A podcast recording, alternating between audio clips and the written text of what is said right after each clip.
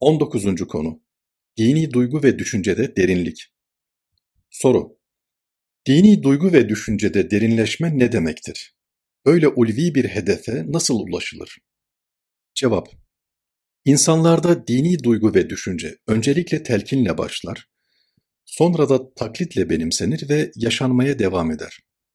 Belki hepimizin mebde-i hayatına inilse, çocukluk dönemine gidilse, bir ilmihal bilgisi mahiyetinde Allah'a, meleklere, kitaplara, peygamberlere, ahiret gününe ve kadere imanın yanında kelime-i şehadet getirmek, namaz, oruç, zekat ve hac gibi dinin temel rükünlerinin bizlere telkin edildiği, bizim de onları taklitle alıp zamanla benimsediğimiz görülür. Usulü din uleması yani kelamcılar, bu şekilde taklitle kazanılan inancın bile insanı kurtaracağını söylemiş ve bunu ıslahi ifadesiyle taklidi iman makbuldür şeklinde ifade etmişlerdir. Fakat her ne kadar böyle denmiş olsa da, inkar ve dalalet fırtınaları karşısında imanın ayakta kalabilmesi için taklitle benimsenen bu mülahazaların daha sonra altlarının doldurularak sağlam bir blokaja oturtulması ve içte hazmedilip sindirilmesi gerekir. Zira taklit, nazarinin başlangıç noktası olarak mebdede bir vazife eda etse de, onunla elde edilenlerin kalıcı hale gelmesi tahkikle mümkündür. Mesela anne babalarımız bize Allah'ın varlığı ve birliğiyle alakalı ilk nazari bilgileri telkin etmiştir. Fakat bizim daha sonra Allah birdir denildiğinde kainattaki her bir nesneden, her bir tekvini emirden aynı hakikati süzüp çıkartabilmemiz gerekir. Tıpkı bir laborantın laboratuvarda yaptığı tahlil ve tetkiklerle neticeyi ortaya koyma çabası gibi.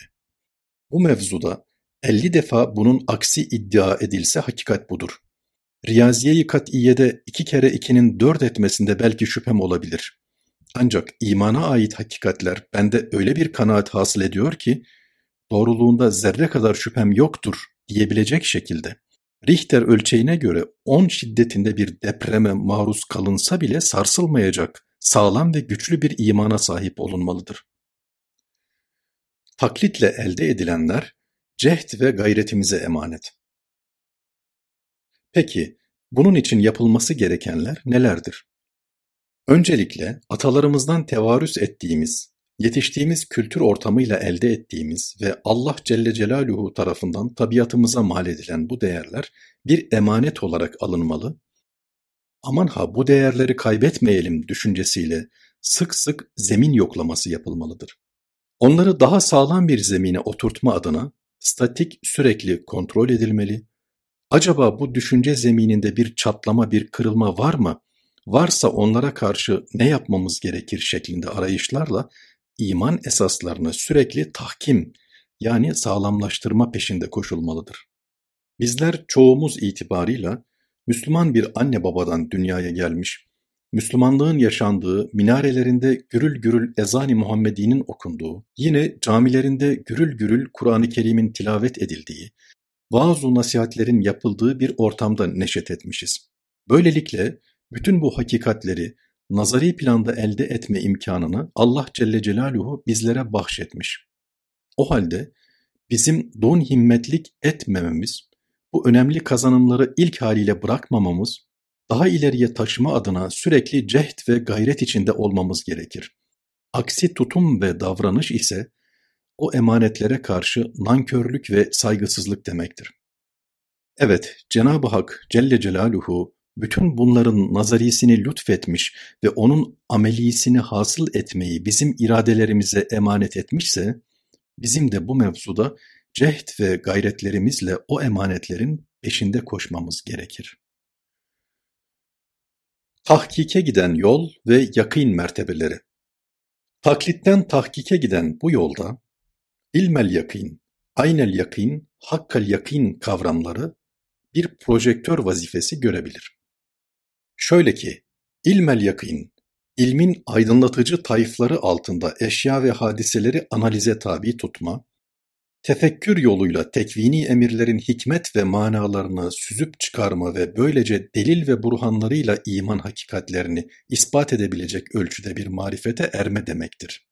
Bu şekilde bir okuma, inceleme, tahlil ve terkip, taklitle elde edilenleri teminat altına alma, ehli ilhadın atacağı şüphe, tereddüt, vesvese ve benzeri şeylere karşı onları bir sera gibi koruma vazifesi görecektir. Aynel yakîn ise delil ve burhanlarıyla aksine ihtimal vermeyecek şekilde inanılan nazari bilgilerin doğrudan doğruya müşahede edilmesi, insanın bütün latifelerini o hakikatlere şahit kılması demektir.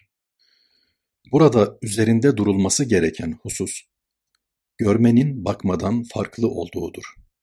Eğer siz doğru bakış açısını yakalayıp bakmanın ötesinde görme mazhariyetine ermişseniz, tabiat içinde dolaşırken çevrenize öyle bir nazar edersiniz ki, ağaçtan ağaca koşup onları öpesiniz gelir. Zira onların her birinin çehresinde Cenab-ı Hakk'ın isimlerinin tecellisini müşahede edip kendinizden geçersiniz. Evet, aynel yakîn ufkuna kapı aralayanlar, her bir varlıkta Cenab-ı Hakk'ın binbir tecellisini müşahede eder. Yer yer kendilerinden geçer, geçer de duygu ve düşüncelerini Niyazi-i Mısri'nin ifadeleriyle "Ben sanırdım alem içre bana hiç yar kalmadı, ben beni terk eyledim, gördüm ki ağyar kalmadı" şeklinde seslendirmeye başlarlar. Demek insan kendini terk edince her şeyde Cenab-ı Hakk'ın tecellilerini görmeye başlıyor. Başlıyor ve ciddi bir istiğrak, bir heyman, bir kalak haliyle kendinden geçiyor ve o derya içinde eriyip yok oluyor. Sen tecelli eylemezsin, perdede ben var iken, şartı izhar-ı vücudundur adim olmak bana. Gavsi, beytinde ifade edildiği gibi, insan hakiki vücut karşısında kendi vücudunu erittiğinde, hakkal yakîn ufkuna kapı aralamaya başlıyor. Vakıa bu anlamda bir hakkal yakîn mertebesi dünyada kemal ile insana müyesser olur mu bilemiyoruz. Bu hususta İmam Rabbani Hazretleri mektubatının bir yerinde bunun mümkün olmadığını söylerken, bir başka yerde ise belli ölçüde müyesser olabileceğini ifade eder. Bu iki mütalayı beraber değerlendirdiğimizde denilebilir ki, hakkal yakînin gölgesi belki dünyada müyesser olabilir ancak asıl hakikati ahirette zuhur edecektir. Zira kudret-i ilahiyenin hikmetinin önünde tecelli ettiği yerde, hakkal yakîn de hakikatiyle zuhur edecek ve insan kendi ufkuna göre o hakikati bütün buğutlarıyla duyup yaşayacaktır. İstediğini ondan isteyen yollarda kalmaz. Ehli tahkik, kısaca ifade etmeye çalıştığımız yakîn mertebelerini bazı misallerle izah etmeye çalışmışlardır.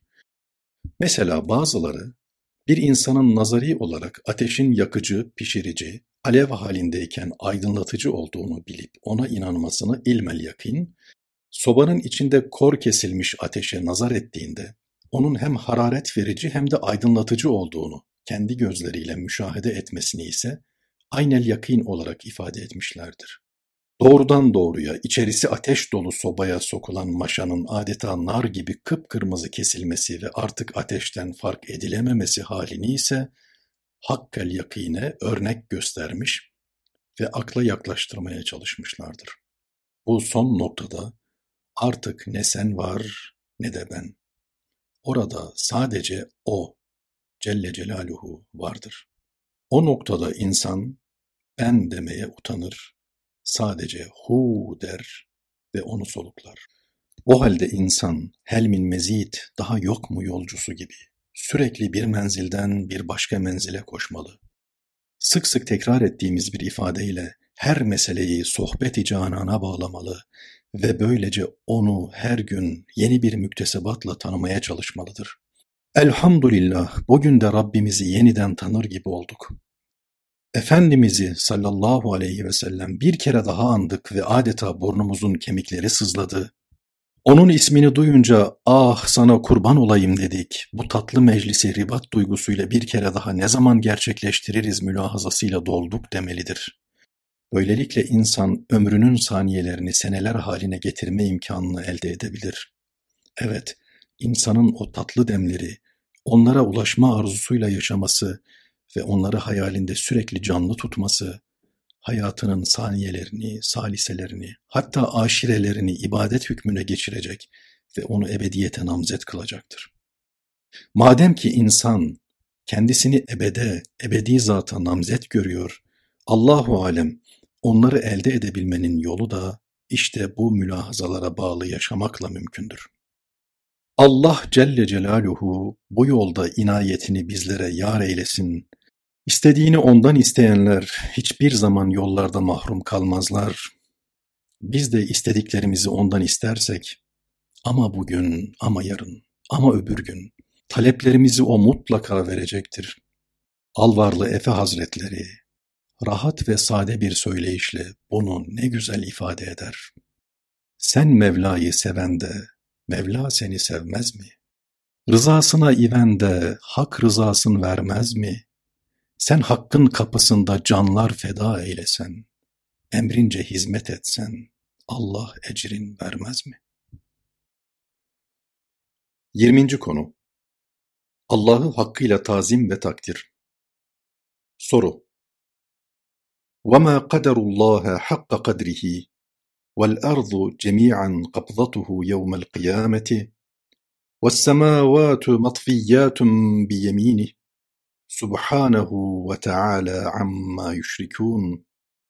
Ama onlar Allah'ın kudret ve azametini hakkıyla takdir edemediler. Ona layık tazimi göstermediler. Halbuki bütün bir dünya kıyamet günü onun avucunda, gökler alemi de bükülmüş olarak elinin içindedir. Böyle bir azamet ve hakimiyet sahibi olan Allah, onların uydurdukları ortaklardan yücedir, münezzehtir. Ayet-i kerimesinin verdiği mesajlar nelerdir? Cevap: ayetin başındaki وَمَا قَدَرُ اللّٰهَ حَقَّ قَدْرِهِ ifadesi, onlar celal ve cemal sıfatlarıyla Cenab-ı Hakk'ı layıkıyla bilip tanıyamadı. Onun her şeye gücü yeten mutlak kudretini, kulları üzerine yağdırdığı lütuf ve nimetlerini, sonsuz merhamet ve şefkatini görmedi, şanına yaraşır şekilde ona tazim ve hürmette bulunmadı, dolayısıyla takdirsizlik ve nankörlüğe girdiler manasına gelmektedir. Hakka kadrihi ifadesinden, o insanlar içinde belli ölçüde takdir edenler olsa da, onların zat-ı ecellü alayı şanına yaraşır ve yakışır şekilde takdir edemediğini anlıyoruz. Zira hakkıyla takdir ile takdir birbirinden farklıdır.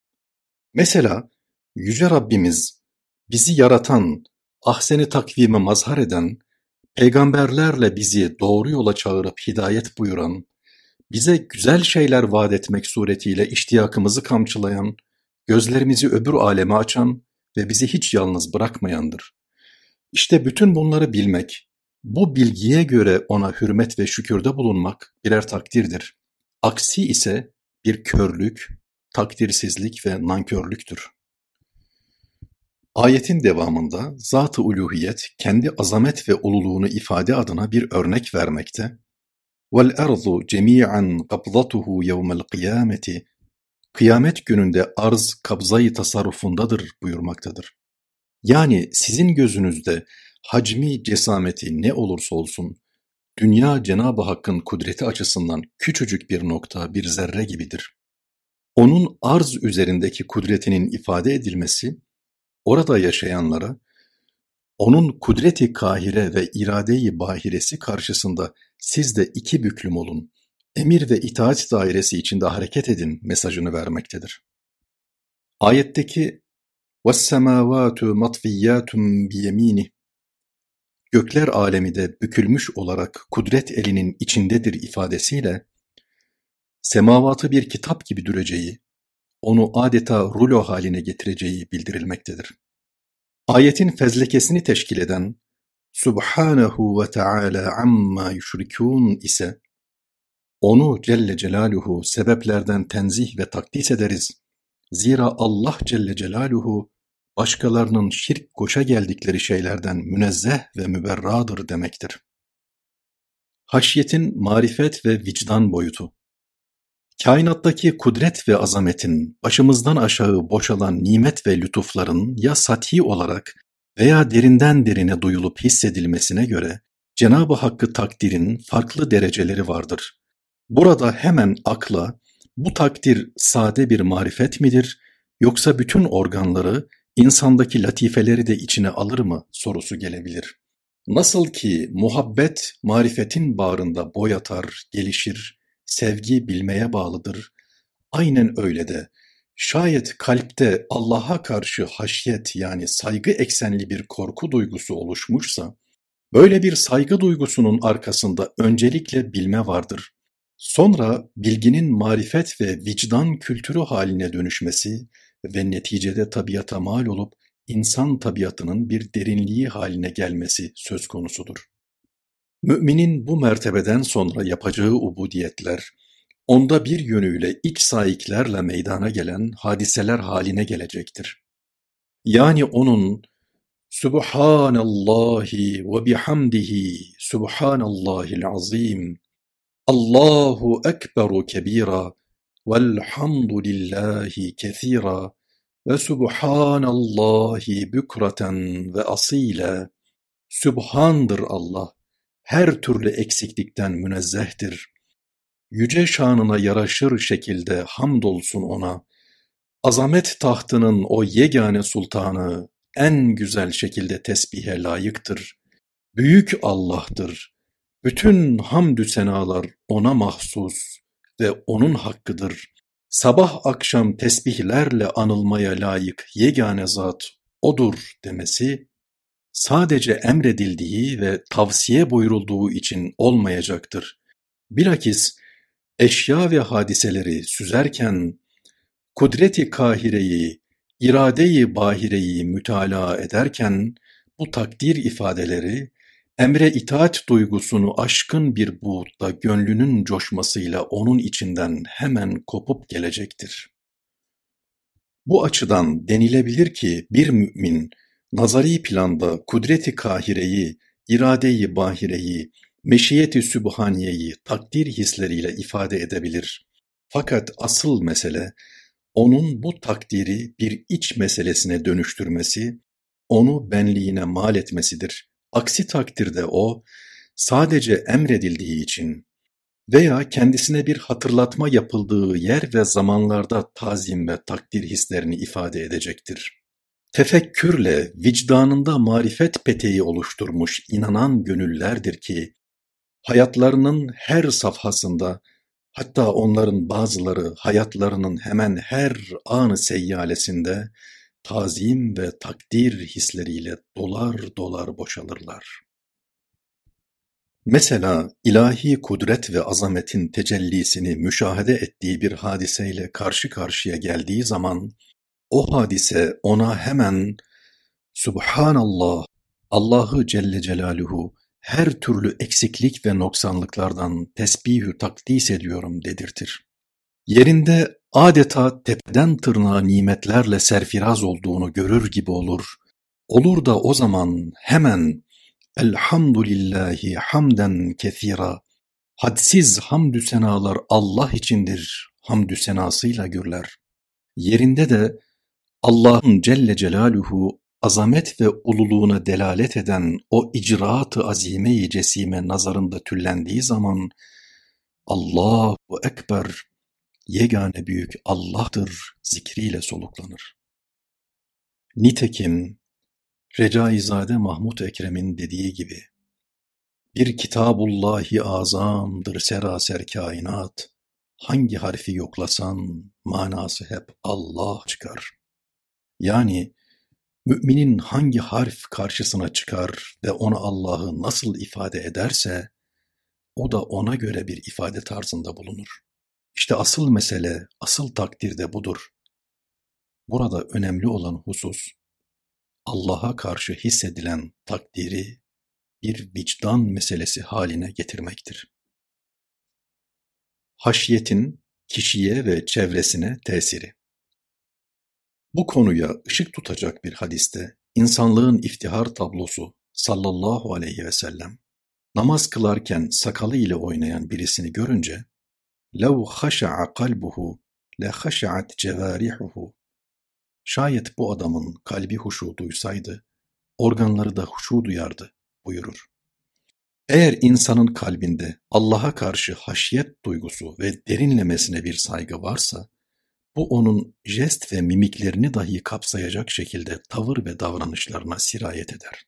Böyle kalp ehli yüce kâmetlerin jest ve mimiklerine, tavır ve davranışlarına bakıldığında, onlarda haşiyetin akis ve alametleri görülür ve hissedilir. Bu sayede onların huzurunda ciddi bir insiba banyosu yaşanır, manevi bir huzura erilir. Nitekim çocukluğumda Alvarlı Efe Hazretlerinin huzurunda bulunduğum zamanlar, insanın içine inşirah salan o duyguları yaşardım. Bu zatlar Allah Celle Celaluhu, Peygamber aleyhi ekmelüttehaya derken veya değişik konularda hassasiyet izhar ederken sizin içinize kitaplarla ifade edilemeyecek iman ve izan ifazasında bulunurlar. Alvar imamının bir hali bu hususa misal teşkil edecek mahiyettedir. Bir gün Alvar imamının huzuruna gelen birisi, "Efe Hazretleri, hacca gitmiştim. Medine-i Münevvere'deki köpekler bakımsızlıktan mıdır, nedendir, uyuz olmuşlar" der. Bu sözü duyan Hazret birdenbire gür bir sesle, "Sus, ben Medine'nin uyuz köpeklerine de kurban olayım" der. Bu sözleri o Hazret'e söylettiren, insanlığın iftihar tablosuna aleyhi elfü elfi salatin ve selam duyduğu derin sevgi ve saygının kalbinde otav kurmasıdır. Anında o Hazret bu hassasiyetini ortaya koyar. İşte asıl mesele, insanın mukaddes değerler karşısında derin bir hassasiyetle kendisini hemen bir huşu ve haşyet çağlayanına salması, o çağlayan onu nereye götürürse oraya gitmesidir. Yitirdiğimiz önemli bir değer. Maalesef bizim yitirdiğimiz en önemli değerlerden birisi, bu hususların vicdanlara mal edilişidir. Şekli Müslümanlığın kurbanları olan bizler kalbimizi yitirdik, iç derinliklerimizi unuttuk. Kısmen dine ait bazı meseleler öğretilmiş olsa da, onları öğretenlerden de Allah ebeden razı olsun. Kalbi hayata ait hususları öğrenemeden, dolayısıyla yaşayamadan, sadece nazari ve taklidi bilgilerle, nakilcilikle baş başa kaldık. Oysa ki, mal ve evlat fayda vermez, o gün ancak kalbi selim fayda verir. İşte bunlar mükafatları içinde devamlı kalacakları, altından ırmaklar akan adn cennetleridir. Dahası Allah onlardan, onlar da Allah'tan hoşnutturlar ve bu rıza makamı da sadece Rabbine karşı saygılı ve haşyet içinde bulunanlara mahsustur. Ayetlerinde de ifade edildiği gibi, ötede insanı kurtaracak olan kalbi selim sahibi olması, Rabbisine karşı saygılı ve haşyet içinde bulunmasıdır. Esef duyulası halimizin bir ifadesi de minberi titreten ayetin bizim kalbimizi titretmemesidir. Mevzumuza esas teşkil eden sorudaki ayeti bir defasında Allah Resulü sallallahu aleyhi ve sellem minberde okumuştu da üzerinde bulunduğu minber neredeyse onu düşürecek kadar titremişti. Kalbimizi yitirmeseydik şayet, minberi titreten o ayeti celile bizim de kalbimizi titretecek, bizi haşyete sevk edecektir. Rabbimizden niyaz edelim, bizi şekilden sıyrılıp öze, kalıptan kurtulup manaya kavuşmaya muvaffak kılsın. Hayatımızın her anında, her türlü tavır ve davranışımızda hükmünü icra edecek şekilde kalplerimizi haşyet duygusuyla doldursun.